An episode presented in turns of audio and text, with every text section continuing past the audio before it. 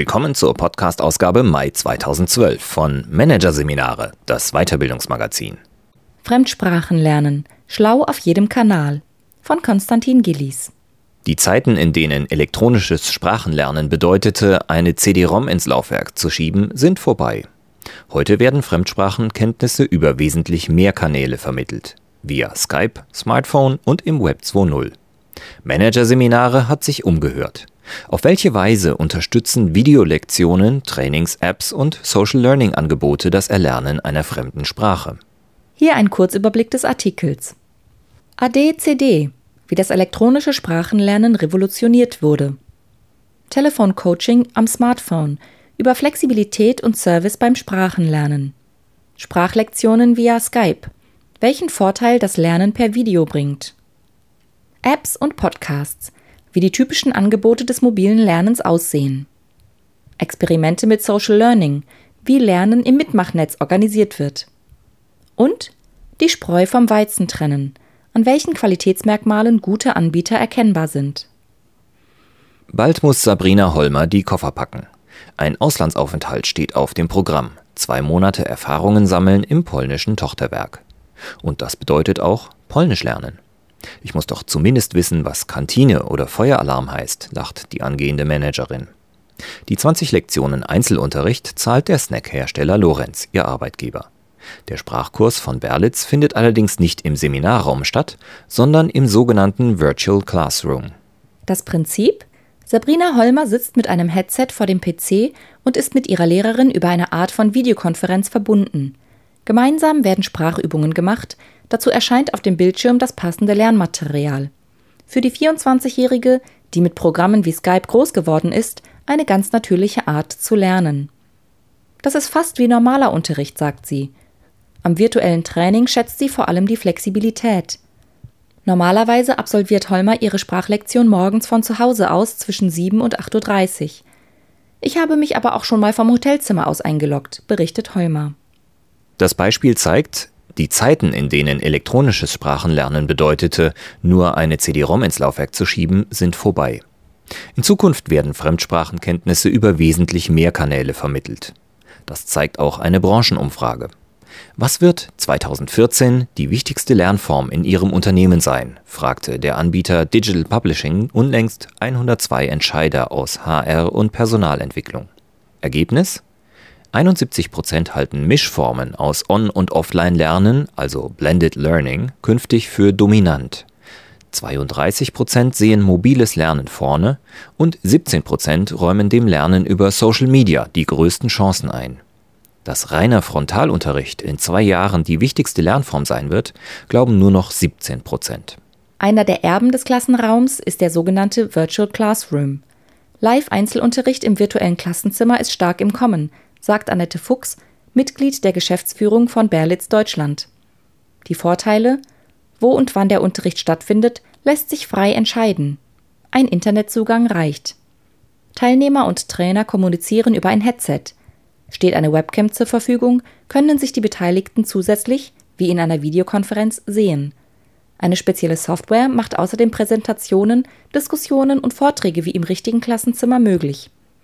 Attraktiv wurde das Format auch durch den finanziellen Vorteil. Da für die Online-Lektionen auf die sogenannte Internettelefonie zurückgegriffen wird, lassen sich Lektionen selbst über große Distanzen hinweg kostengünstig abwickeln. Alle führenden Anbieter haben auch Telefontrainings im Portfolio, meistens in Kombination mit Präsenzunterricht und Webinar. Bei Berlitz etwa können die Kunden eine telefonische Englischlektion über eine Online-Plattform buchen. Tutoren sind etwa Muttersprachler aus den USA oder Australien. Für dringenden Wissensbedarf stellt der Traditionsanbieter sogar eine sogenannte Instant-Help-Funktion zur Verfügung. Muss ein Manager zum Beispiel in einer Stunde eine Präsentation in einer Fremdsprache halten, kann er mit seinem Smartphone kurzfristig ein 30-minütiges Telefoncoaching reservieren, in dem ein Tutor mit ihm noch einmal die wichtigsten Inhalte durchgeht. Auf dem Markt für virtuelles Sprachtraining tummeln sich allerdings nicht nur die Platzhirsche, sondern auch etliche Spezialisten – zum Beispiel das Hamburger Unternehmen Glovico, kurz für Global Video Conference. Diese Internetplattform vermittelt Videolektionen via Skype. Die Privatlehrer sitzen rund um den Globus vor ihren Webcams und bringen Sprachen von Spanisch über Mongolisch bis Wolof bei. der wichtigsten Sprache im Senegal. Die Qualitätskontrolle findet nach dem eBay-Prinzip statt. Das heißt, wer eine Lektion bei einem Lehrer bucht, kann danach Pünktlichkeit, Kompetenz, Freundlichkeit etc. auf einer Fünfer-Skala bewerten. Glovico beschränkt sich auf die Abrechnung und sortiert Nutzer, die sich als Lehrer betätigen wollen, vor. 300 Unterrichtsstunden pro Monat werden schon vermittelt. Ob reine Videolektionen via Skype Lernvorteile gegenüber klassischen Trainings bieten, lässt sich nicht beweisen. Wo ist der Mehrwert, gibt Christian Müller zu bedenken. Der Wissenschaftler von der Universität Passau ist Experte für die Auswahl von E-Learning-Werkzeugen in der Fremdsprachendidaktik. Er findet, dass bei der Videokonferenz etliche Vorteile des persönlichen Lernens auf der Strecke bleiben.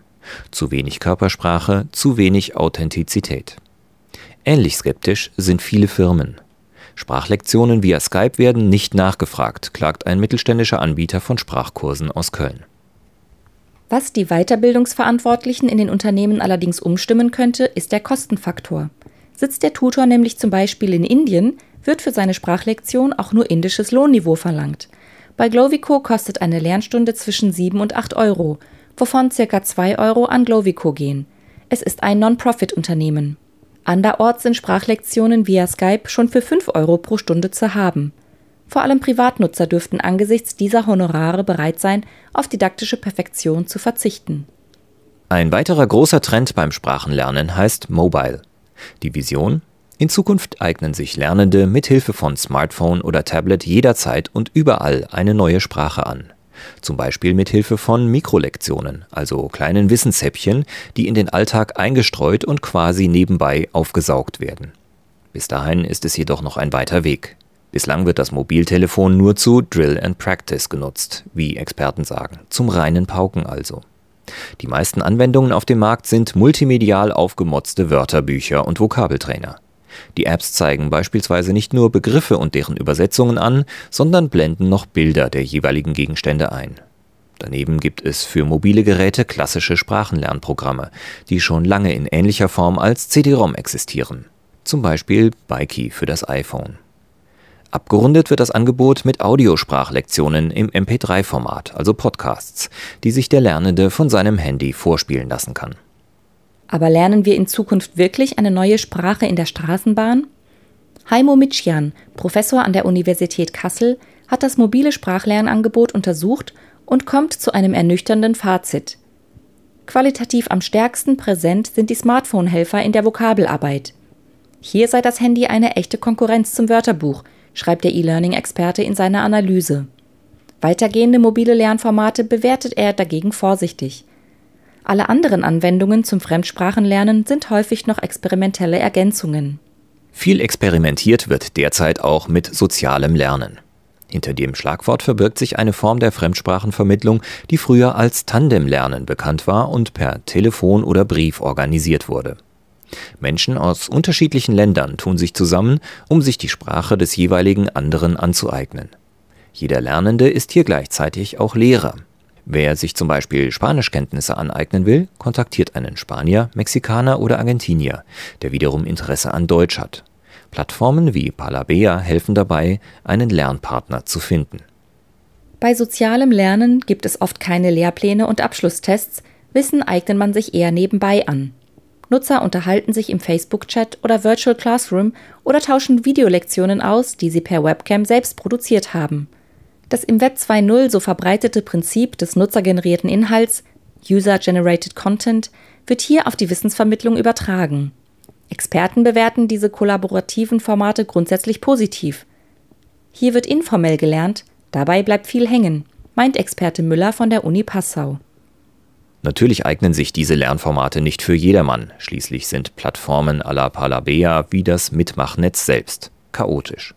Nutzer müssen sich Inhalte zusammensuchen und die Qualität der Beiträge schwankt, je nachdem wie motiviert der virtuelle Brieffreund ist.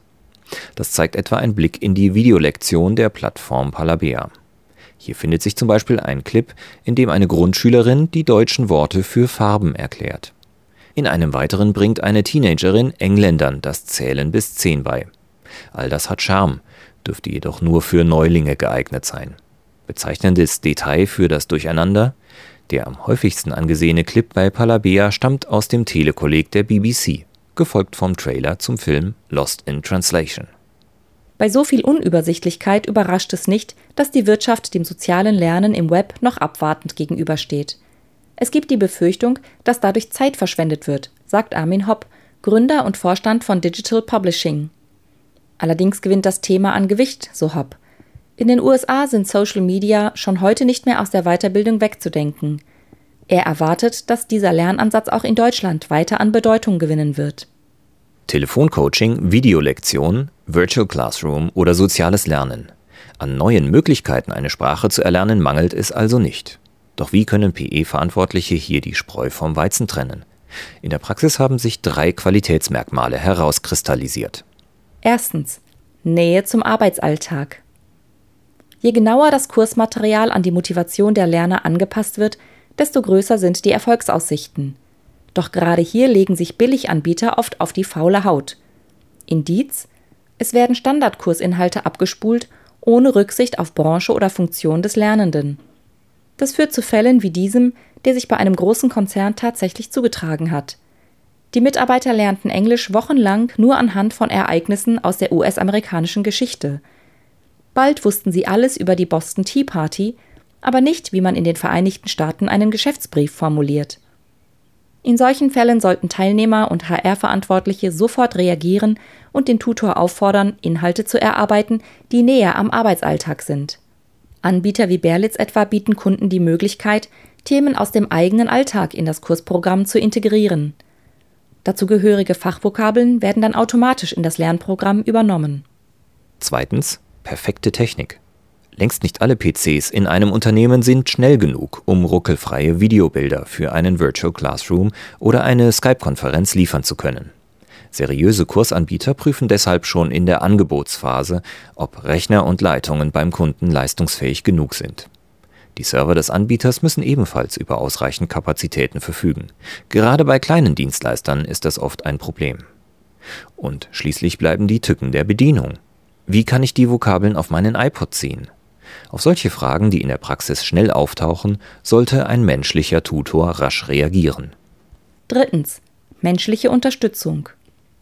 Ohne intensives Tutoring geht auch in der neuen Welt des Sprachenlernen nichts. Praktiker wissen, gibt es keinen menschlichen Tutor, der Lernende an ihre Hausaufgaben oder noch zu absolvierende Lektionen erinnert, lassen Kursteilnehmer die Arbeit schleifen oder brechen ganz ab. Digital Publishing wirbt für seine Blended Learning Lösung Speaks mit einer Aussteigerquote von unter 3%. Um solche Werte zu erreichen, braucht es stetige Begleitung, etwa telefonisch oder per Mail, sagt Vorstand Hopp. Daneben hat es sich bewährt, wenn sich die Personalabteilung ab und zu beim Mitarbeiter über dessen Lernerfolge informiert. In einem Punkt sind sich alle Experten einig. So interessant die neuen elektronischen Lernformate auch sein mögen, sie können immer nur ein didaktischer Ausgangspunkt sein. Früher oder später müssen Präsenzelemente dazukommen, findet auch Christian Müller von der Uni Passau. Eine Sprache nur über das Web zu lernen, funktioniert nicht.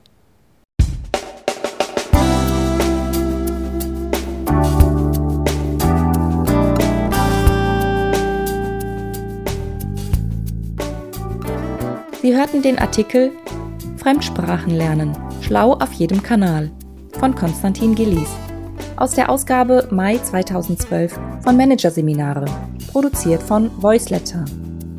Weitere Podcasts aus der aktuellen Ausgabe behandeln die Themen Blender im Business, wer lügt nicht und Kommunikationsmittel schweigen, ohne Worte. Weitere interessante Inhalte finden Sie auf der Homepage unter managerseminare.de und im Newsblog unter managerseminare.de/blog.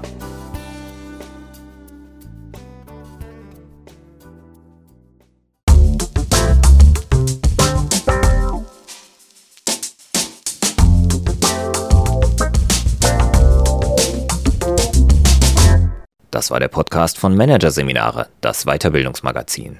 Ausgabe Mai 2012. Dieser Podcast wird Ihnen präsentiert von www.konkurrenzberater.de. Konkurrenzanalyse als Navigationssystem für den Wettbewerb. Übrigens, immer mehr mittelständische Unternehmen investieren in eine professionelle und systematische Wettbewerbsbeobachtung und sind dadurch schneller am Markt, machen mehr Umsatz, kommunizieren klarer. Mehr Informationen Beratungs- und Trainingsangebote zum Thema Konkurrenzanalyse finden Sie unter www.konkurrenzberater.de.